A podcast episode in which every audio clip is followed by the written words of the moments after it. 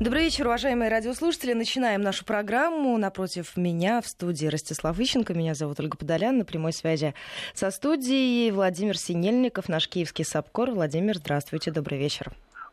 Добрый вечер. Давайте начнем с ситуации в Луганской Народной Республике. С самого утра ВСУ начали обстрелы всей линии фронта в ЛНР. Наступление Киева привело к эвакуации детей из нескольких населенных пунктов. Десятки домов разрушены. Есть раненые. Один из жителей сообщил о похищении украинскими диверсионно-разведывательными группами своего отца. По словам мужчины, в обмен на родственников требовали сотрудничества. У нас есть возможность послушать фрагмент. Ну как, на связь не перестал он выходить, никто не мог ему дозвониться, или с родственником. Вот. Ну а потом, а, получается, 6, 5 числа мне поступил звонок на телефон. А, ну, меня спросили, я районе Артем Юрьевич, я сказал, да. Вот. И сказали, что мой отец попал в плен. Вот. И говорят, что так и так он же попал в плен. А, начали, ну, включили этот диктофон. Он говорит, ну, ну и все. А потом они сказали, хочешь, чтобы с твоим отцом было все нормально? А, начали вопросы еще, где ты работаешь? Ну, я сказал, я нигде не работаю.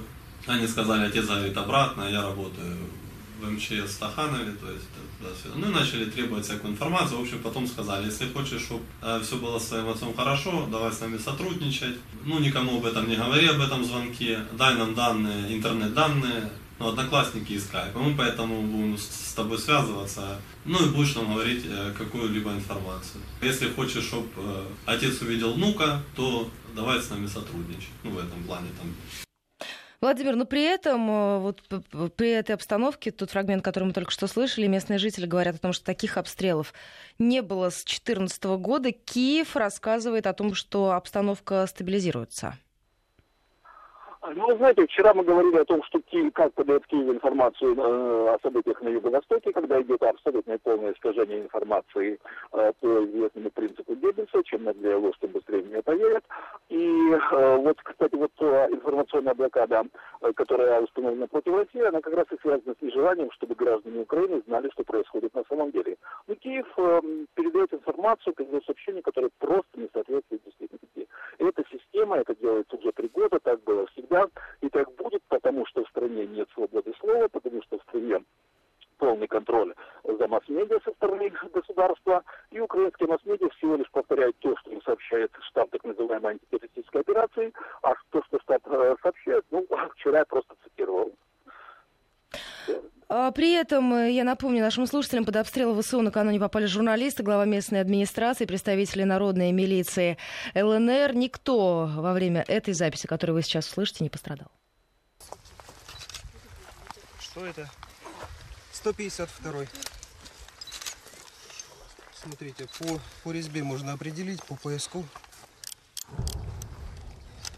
Как вы слышите, до сих пор проходят разрывы обстреливается территория населенного пункта Кировск. Но это те прилеты, вот как раз те снаряды, которые прилетели около скольки десяти, по-моему.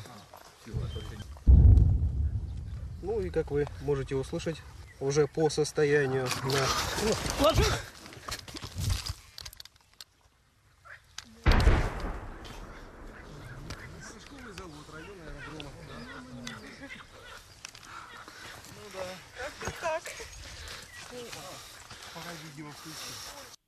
В ночь на сегодня подразделения ВСУ открыли огонь в те места, куда только вчера эвакуировали детей из Луган... Луганской Народной Республики. Местные жители говорят о том, что такого, таких обстрелов, такой мощности обстрелов не было с 2014 года. Ростислав, это обострение ситуации? Да нет, не обострение ситуации, там постоянно так. Более того, даже местные жители постоянно говорят, что не было таких обстрелов с 2014 года. Э, потому что вот э, буквально в январе там было очередное обострение, да, и э, тогда местные жители говорили, что это вообще обстрелы чуть ли даже не сильнее, чем в 2014 году. Значит, получается, что если таких обстрелов, как сейчас, не было в 2014 году, то это вообще самые сильные обстрелы за все время. Вот. Но э, мне почему-то кажется, что в данной ситуации местные жители несколько преувеличивают. Потому что, например, в 2014 году там весь Донбасс был покромсан на кусочки, поделен между кстати, украинскими войсками. Фактически Донецк и Луганск находились в осаде, и их обстреливали, простреливали насквозь. Вот. Сейчас все-таки речь идет об обострении на одном отдельно взятом участке. Причем это участок, где в атаку ходила рота, э, расположена наша целая бригада вооруженных сил Украины. И при всем кстати, моем уважении к артиллерийскому насыщению э, мотострелковой бригады вооруженных сил Украины, она не в состоянии учинить такой по мощности обстрел, как те, которые были в 2014 даже в 2015 году, когда там реально шли боевые действия, работала вся артиллерия вооруженных сил. Поэтому я понимаю, что это очередное обострение, оно, кстати, вообще никого никогда не радует, особенно когда снаряды падают в твоем городе, да, а не по соседству где-то. Но, тем не менее, в общем-то, даже в этом году таких вот обострений было уже несколько. И можно ожидать, что и дальше тоже они будут происходить, потому что все вот это вот э, трехлетие, ну, Украина именно так и воюет. Как только стало понятно к концу 14 началу 15 года, что вооруженного решения нету проблемы ДНР, ЛНР, и как только стало понятно, что Украина не будет решать этот вопрос путем переговоров, дальше у нее остался единственный выход – поддержание текущих боевых действий. Потому что нельзя просто так держать армию на фронте три года, когда там даже не стреляют. Даже с точки зрения морального состояния своей армии надо периодически взбадривать. Значит, поэтому они обстреливали, обстреливают и будут обстреливать. Но на этом фоне, когда обстреливали, обстреливают и будут обстреливать, э, Рада законодательно закрепляет вопрос о вступлении в НАТО. Ну, Рада может принимать любые законы. Не знаю, о полете на Марс, вступлении в НАТО. Какая нам разница, что там законодательно закрепляет Рада? Дело в том, что в, э, Украину в НАТО принимает э, не Рада, а Украину в НАТО принимает НАТО.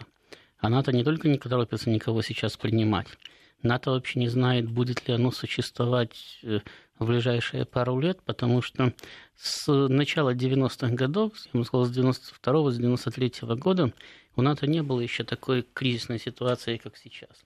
Потому что в начале 90-х им было непонятно, что делать дальше.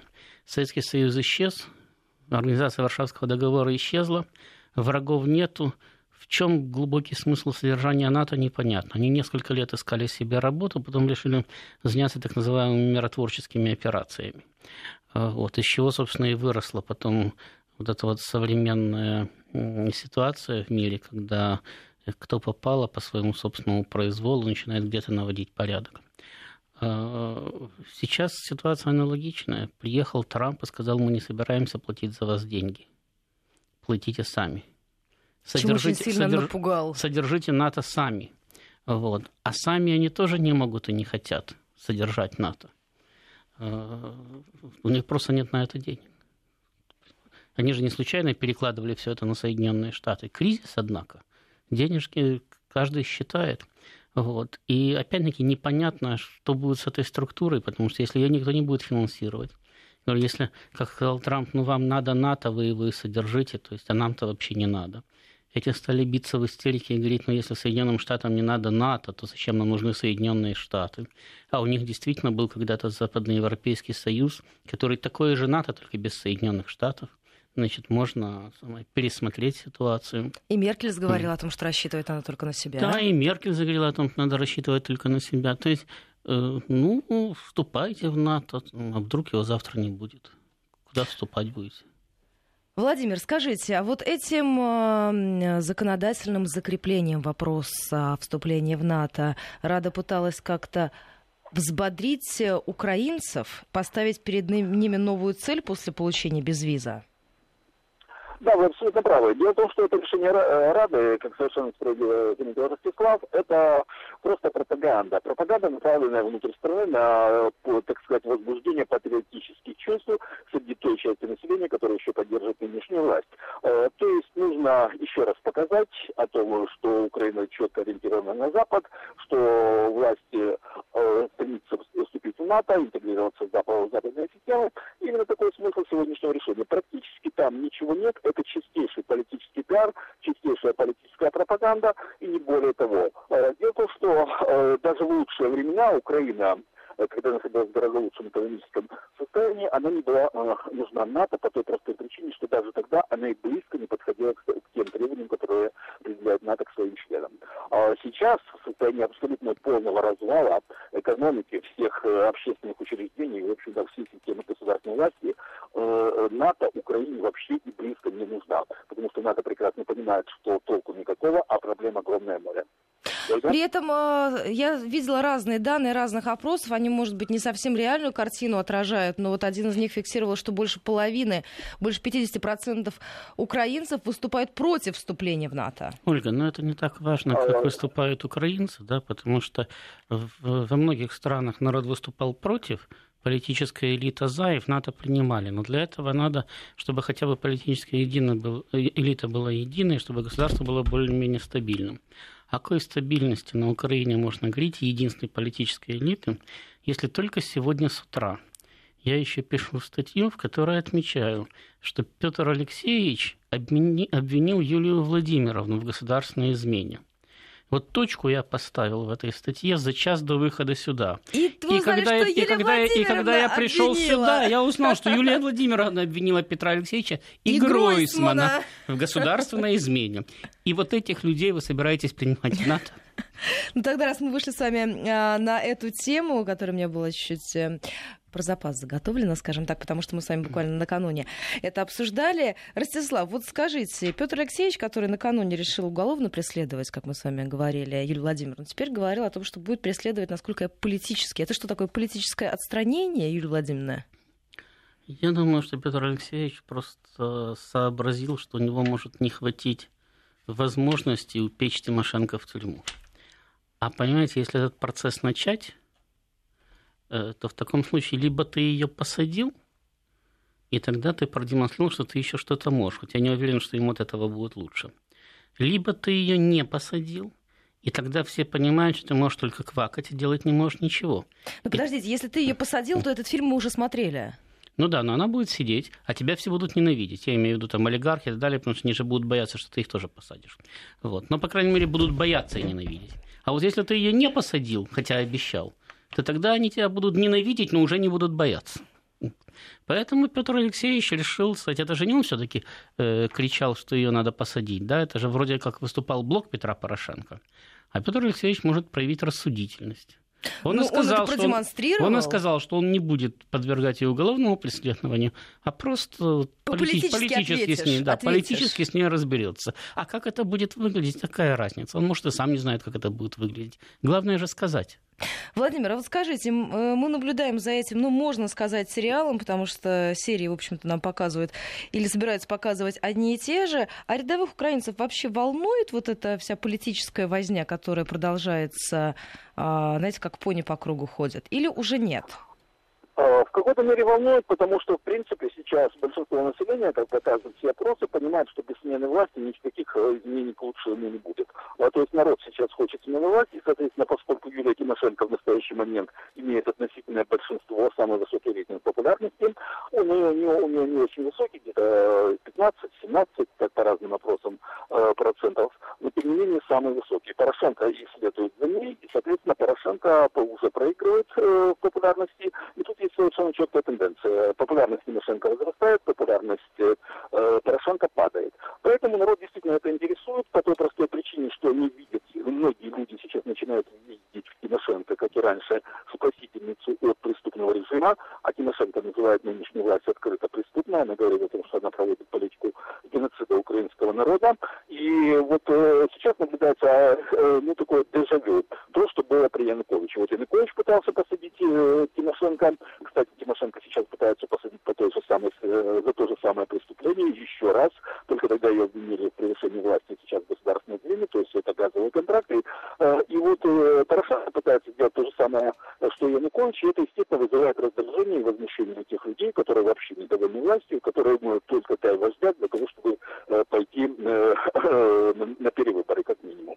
А, поэтому это действительно всех интересует, потому что ясно, Порошенко, уходящая фигура, тонущий корабль, сейчас уже решается вопрос о том, кто придет на смену. То есть, что Порошенко уходит, это совершенно очевидно, вопрос в том, кто его сменит. Тимошенко один из тех, кто имеет реальный шанс сменить Порошенко. Владимир, ну вот у вас буквально накануне трехлетия инаугурации Петра Алексеевича состоялось, и вспоминали, да, в общем-то, что, что он обещал, а что из того, что обещал, реализовал. Огласите весь список, пожалуйста. весь список следующий. Ничего не выполнил из того, что обещал. Безвизовый режим, безвизовый режим, там один пункт есть. Нет, дело в том, что он обещал выполнить безвиз в течение первого года своего президентства, а выполнил только к концу третьего. Э, так что даже этого обещания он не выполнил. Он обещал завершить антитеррористическую операцию, так называемую, за несколько часов. Э, он этого не сделал. Он обещал найти приемлемый формат отношений с Россией. Он этого не сделал. Он обещал э, борьбу с коррупцией. Он этого не сделал. Э, ну и надо сказать, что Порошенко это вообще фигура ну, абсолютно уникальная в мировой истории. Вот Украина самая уникальная страна в мировой истории. Порошенко самый уникальный президент. Это первый и пока что единственный президент, который умудрился нарушить свои предвыборные обещания, еще даже не стал президентом. Я напомню, что за день до выборов он обещал, что со, э, со следующего дня после выборов в, э, в антитеррористической операции будут только добровольцы и будет получать э, не менее чем по тысяче гривен в день. Причем тогда-то тысяча гривен была раза в три больше, чем сейчас. Так вот, он 20, еще даже не стал президентом, еще до инаугурации, 26 мая 2014 года Порошенко не выполнил свое первое предвыборное обещание. И так пошло по кругу. Но он очень многое запретил. Владимир, я благодарю вас э, за этот разговор. Владимир Синельников, наш украинский САПКОР, был на прямой связи со студией. Ростислав, ну вот накануне он дал еще одно обещание. Он выразил уверенность, что Киев вернет контроль над антрацитовыми шахтами в Донбассе. Он твердо в этом уверен, о том, что освободит оккупированные территории и вернет шахты Украины и уже будет выбирать, что будет более эффективно и какой уголь будет использоваться. А ранее стало известно о планах Министерства энергетики Украины к 2019 году полностью отказаться от антрацитовой группы угля. Да, но вы знаете, что пока что э, Украина, реализуя свои планы, пришла к тому, э, что э, в этом году э, закупила на 10% меньше угля, чем в прошлом, но э, цены выросли примерно в полтора раза на этот уголь. Некоторые говорят, что в два, но в полтора точно. Так что заплатила дороже, да, а купила меньше. Так вот, если таким образом идти от успеха к успеху, э, то деньги кончатся раньше, чем появятся антрацитовые шахты. Причем я думаю, что у Петра Алексеевича с этих особых шансов при жизни – увидеть эти самые антрацитовые шахты на Украине нету. Э, потому что, как правильно заметил Владимир, там сейчас э, вопрос стоит не в том, э, уйдет ли Порошенко, а в том, кто придет ему на смену. Я бы сказал бы еще, что вопрос заключается в том, как именно уйдет Порошенко. И у него чем дальше, тем все больше шансов, что уйти он вообще не сможет. А что вы имеете в виду? Я имею в виду, что трупы не ходят. Э, останется в своем президентском кабинете навсегда. Э, потому что чем дальше, тем больше э, ситуация на Украине выходит из-под контроля не только Порошенко, но вообще всей системной политической элиты. Вот тех, которые еще там остались, да, которые возникли при Кучме, да, пришли при нем в политику, которые создали партии и так далее. Не Э, сейчас, по сути дела, э, ситуация в стране не управляют. То есть, если, допустим, предположить, что завтра Порошенко сместили, и ему на смену действительно пришла Юлия Владимировна, то у нее оказывается ровно та же ситуация, что у Порошенко. Через два дня, ну пусть не через два дня, через полмесяца народ ненавидит, олигархи ненавидят сразу, нацисты ненавидят тоже, друзей нет нигде, помогать никто не собирается. И э, в течение буквально каких-то считанных одного-двух месяцев э, опять-таки возникает вопрос, не уйдет ли Тимошенко, а как она уйдет и кто ее уберет. Э, вот если еще, допустим, в прошлом году был небольшой, но шанс, что Петра Алексеевича могут убрать системные политики и привести ему на смену ту же самую Тимошенко, то сейчас такого шанса уже практически нет. Мы продолжим этот разговор сразу после короткого выпуска новостей. 18.33 в Москве мы возвращаемся в программу «Киевский тупик». Ростислав Ищенко и Ольга Подолян в студии радиостанции Вести ФМ. Вот, Ростислав, когда вы сказали о том, что шанс был, а теперь больше шанса нет, слушатели тут же стали задаваться вопросом, а вообще какие-то, хоть какие-то шансы остались на то, чтобы у Порошенко, э, у Порошенко и его близких бежать из страны или уже поздно? Нет, но бежать-то всегда можно. Вопрос куда? Ведь надо же не только суметь убежать. Это полбеды, надо, чтобы тебя еще приняли. Э, потому что пересечь эту границу не вопрос. Но я всегда напоминаю, что вот э, семейство Януковича улетело, там, по-моему, в Арабские Эмираты, если не ошибаюсь, на самолете. Но им посадку не давали до тех пор, пока не убедились, что на борту нет Януковича. Поэтому можно, конечно, убежать, но нет гарантии, что тебе дадут посадку. А топливо в воздушном судне имеет обыкновение заканчиваться иногда. Вот. Кроме того, ты можешь быть выдан назад на родину. Такое тоже Никто бывает. Никто от этого не застрахован. Да, кроме того, в конечном итоге ты можешь оказаться в Гааге и предстать перед международным судом. Э, ну, конечно, есть теоретическая возможность убежать, но опять-таки Порошенко слишком жадный и слишком самоуверенный человек. Вообще-то бежать надо было уже давно. Значительно раньше? Да, он продолжает упорствовать, тем более, что ему уже предлагали э, красивый вариант отступления и ухода. И уже вот Тимошенко душит его, начиная с 1916 года. Ну, не только Тимошенко, там весь олигархат участвует. Там просто сказать, лицо компании наиболее активно. 2016 -го. 2016, ну не 1916, да. Вот. Э, значит, с требованием пройти досрочные парламентские выборы. И уже тогда всем было понятно, что досрочные парламентские выборы Порошенко проигрывает, парламент теряет. После этого либо он отдает правительство и становится никем, либо правительственный кризис его заставляют идти на досрочные президентские выборы, которые он тоже проигрывает. Ну и тогда может уходить спокойно. Но э, он же не только не пошел на этот вариант, он э, пошел на обострение ситуации. Причем он пошел на обострение ситуации еще в 2016 году, когда он намекнул мягко своим оппонентам политическим, что он готов даже военное положение ввести, если они будут слишком на него давить. Э, сейчас у него, в общем-то, уже нет ресурса даже для введения военного положения. Насколько я понимаю, он об этом перестал говорить. Но, тем не менее, вот э, посыл о возможности уголовного преследования был сделан. И ведь таким образом он делает что? Он полностью отрезает возможность достижения олигархического консенсуса, то есть того, Э, в чем всегда жил украинский политик, к чему он всегда стремился. А если нет олигархического консенсуса, тогда в дело вступают уличные нацисты. Один раз они их выпустили на улицу и загнать уже не смогли.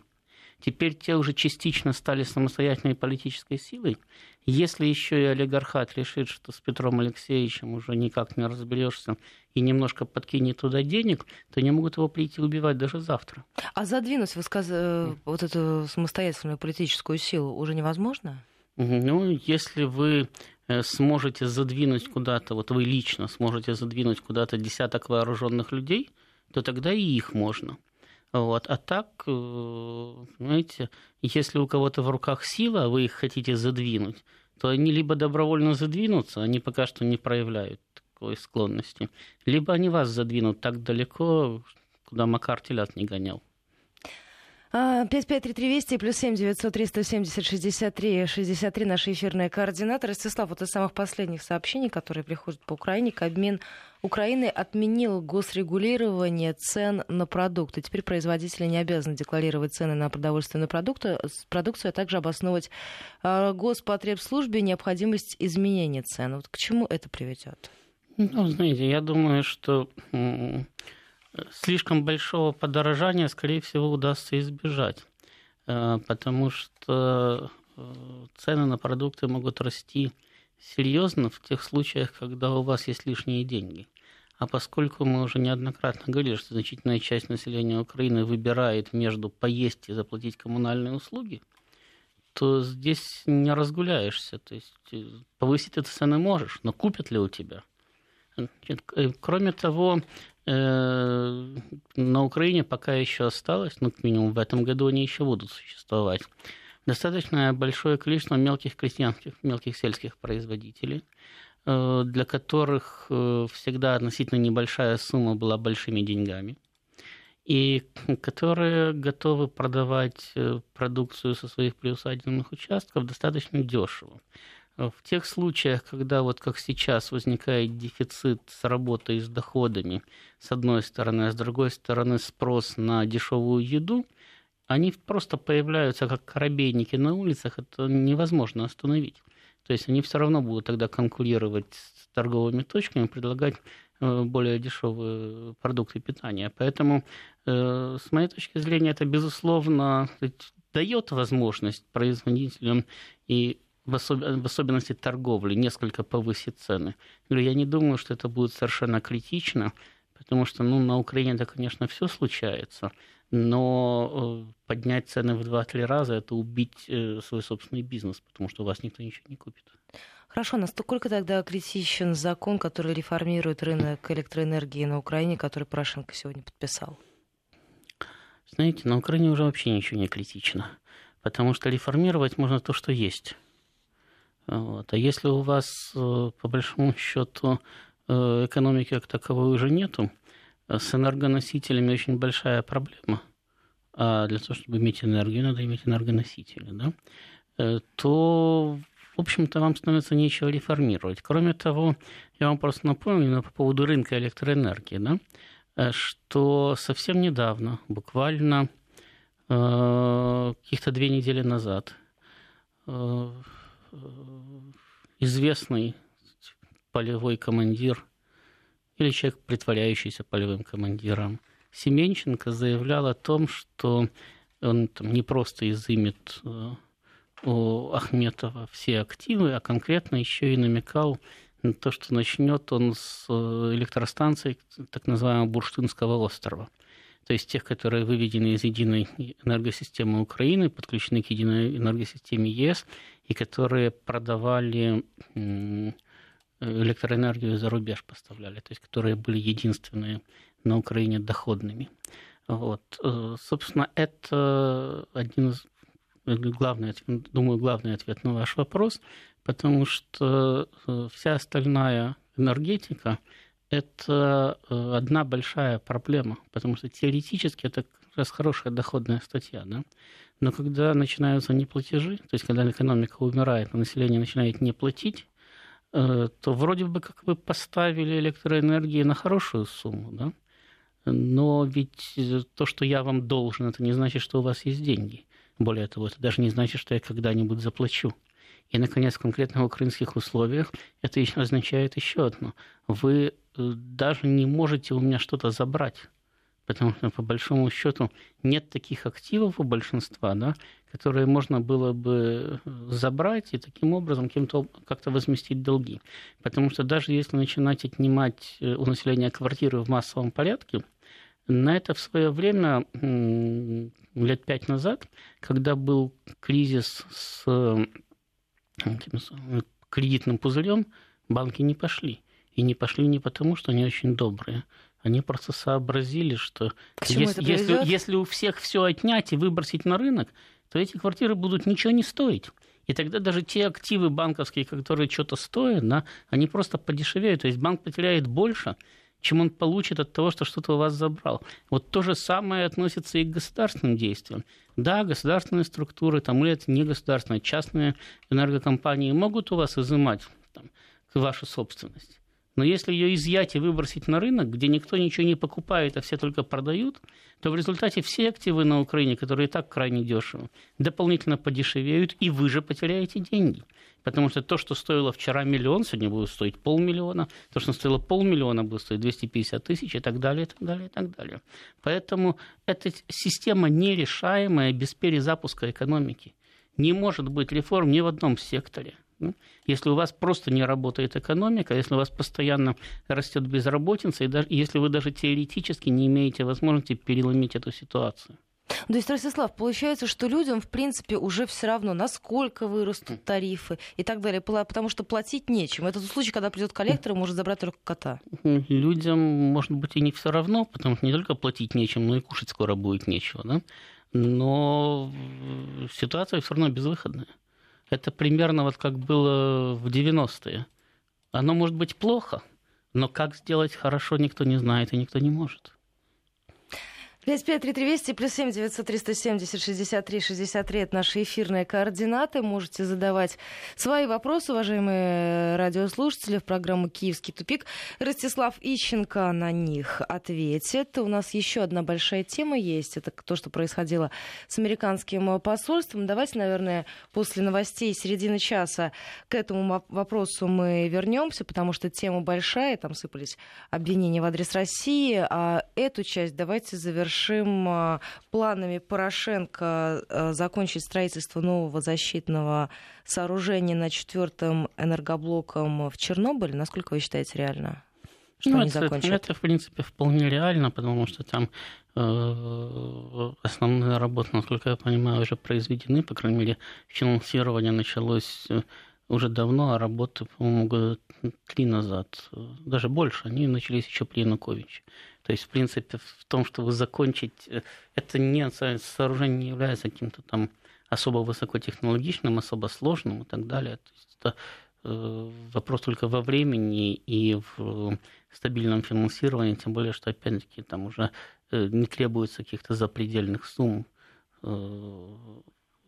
допустим, если там лет 10 назад, когда ЧС только закрывалась, от э, Европейского Союза просили миллиарды евро да, на закрытие, значит, на постройку нового саркофага и так далее, то э, последний раз, когда его начинали э, достраивать или строить, вот, новое укрытие, то его стоимость оценивалась там от 300 до 600 миллионов долларов, в зависимости от того, кто сколько хотел украсть. Погода. 18.48 в Москве. Возвращаемся в киевский тупик. Ростислав Ищенко, Ольга Подолян в студии. Ростислав, по поводу Чернобыля еще хотела сказать несколько слов. Там заработал первый хостел для туристов. Государственное агентство Украины по управлению зоной отчуждения открыло хостел в Чернобыле для туристов. Рассчитан он на 100 человек с целью, я даже засчитаю, с целью повышения качества условий для пребывания посетителей в зоне отчуждения в городе Чернобыль на базе бывшего общежития Полесья открыт хостел с улучшенными условиями проживания. Ну, я думаю, что там скоро во всей Украине не будет такого количества туристов, как предполагает принять этот хостел. Потому что вообще-то, ну, сами знаете, что кроме особых экстремалов в Сомали никто не ездит отдыхать. Тут, извините, у нас спрашивает вот Дмитрий Модестов, неужели все так бесперспективно? Ведь в России во времена развала и войны в Чечне нашелся из ниоткуда Путин. Значит, ну, во-первых, э, чудеса не происходят подряд. Надо хотя бы небольшую паузу, желательно раз в сто лет. Во-вторых, э, Путин нашелся не совсем из ниоткуда – Потому что мне уже когда-то приходилось объяснять, что э, российская элита 90-х была, конечно, во всем похожа на украинскую, кроме одного. Российская понимала, зачем ей надо сильное государство, потому что оно защищает твои приобретения. А, а украинская считала, что государство это что-то, что надо выгодно продать. Поэтому э, российская нашла себе Путина а украинская даже не искала. Более того, если бы он там нашелся, свой такой потенциальный украинский Путин, его бы задушили в колыбели, чтобы не мешал торговать страной. То есть вы считаете, что такой вариант развития событий для них в принципе невозможен? Они уже прошли тот период, когда такой вариант был возможен. Если бы Россия развивалась бы последние 15-17 лет так, как она развивалась в течение 90-х, то здесь бы тоже бы никакой бы Путин не был бы возможен. Здесь была бы совсем другая власть, здесь была бы совсем другая страна, здесь были бы совсем другие порядки, и это государство совершенно по-другому позиционировалось бы на международной арене. Вот. Так вот, Украина свой, свою возможность, свою вот эту развилку, она давным-давно пробежала. И была у нее такая возможность примерно тогда же, как у России, в конце 90-х, в начале 2000-х. Хорошо, тогда какой-то выход из этого тупика он остался или нет? Ну, тупик потому и тупик, что выход в нем там же, где вход. Ну, мама, мало ли можно прорубить. Я говорю, выход всегда там же, где вход. Надо просто развернуться на 180 градусов и долго и нудно идти в противоположном направлении. Но ну, нужно-то идти за кем-то? Почему за кем-то? Можно кого-то вести. Но если 25 лет да, страна занималась тем, э, что добросовестно демонтировала собственную экономику, добросовестно раскалывала общество и вела его к гражданской войне. И теперь все это началось. Экономический развал, гражданская война и так далее.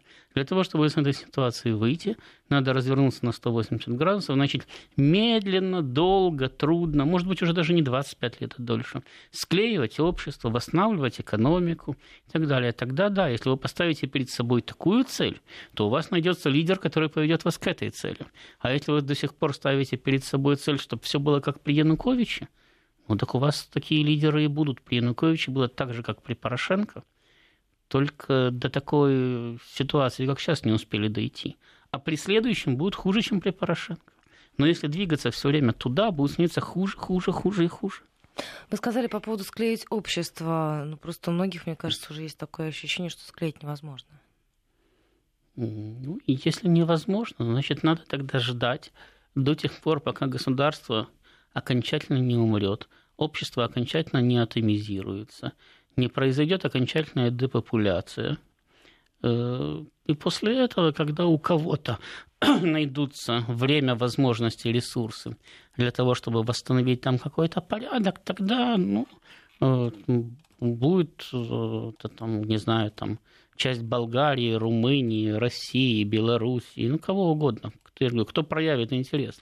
Может быть, даже потом это общество каким-то образом само сможет, вернее, его остатки, да, э, смогут каким-то образом структуризоваться и начать все сначала. Э, ну, теоретически такое тоже возможно, хотя на практике такое очень редко случается. Э, вот, но это будет потом. То есть для этого надо будет пережить десятилетия, не годы, а десятилетия развала и уничтожения. Посмотрите на Афганистан, посмотрите на Сомали, посмотрите на Судан. Если в стране начинается гражданская война и параллельно происходит разрушение экономики полное, то потом выйти из этого состояния самостоятельно страна не может. Наоборот, общество все сильнее и сильнее деградирует, а жизнь все сильнее и сильнее упрощается. То есть люди фактически превращаются в толпу охотников и собирателей, там, или, ну, или, просто уезжают или, или морских пиратов, да, или просто куда-то уезжают, или не становятся там сухопутными пиратами. Но э, в любом случае, если вы находитесь на такой территории, то основным э, орудием труда и средством производства оказывается автомат. Потому что других нету. Если э, так происходит до тех пор, пока э, вообще все эти структуры не переходят на уровень э, тройбалистский. Потому что, допустим, Афганистану, Сомали, Судану легче, потому что они как жили племенами, так и живут племенами. А Украине надо еще пройти э, вот большой, путь большой, путь, большой путь уничтожения остатков цивилизации для того, чтобы вернуться к такому, но это все равно не будет родственное племенное, ну, по крайней мере, территориальное какое-то племенное устройство. Ростислав, я обещала поговорить по поводу того, что произошло у посольства США в Киеве. Кому обещали? Послу? Слушателям я обещала а. нашим. Там сначала искали русский след, Говорили о том, что это террористическая атака, потом э, переквалифицировали дело в злостное хулиганство. И вообще было такое ощущение, что посольству э, США в Киеве не понравилось то, что э, в Киеве тут же стали искать русский след. Ну, я не знаю, что им понравилось, что им не понравилось. Безусловно, если бы вы были бы послом Соединенных Штатов, то вам бы хотелось, чтобы Киев обеспечил вашу безопасность а не объяснил, что это плохие русские на вас напали. Да? А, вот.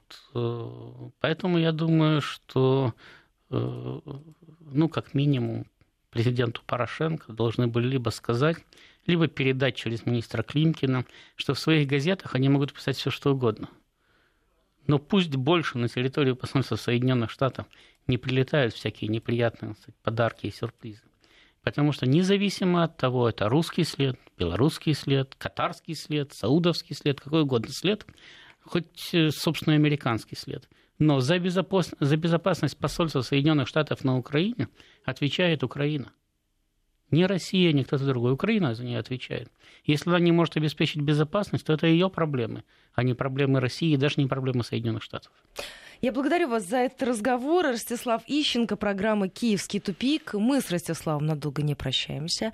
Уже завтра в другой программе «Формула смысла» увидимся утром в 10 утра. А слушателей Киевского тупика и радиостанции Вести ФМ благодарим за активное участие в этой программе.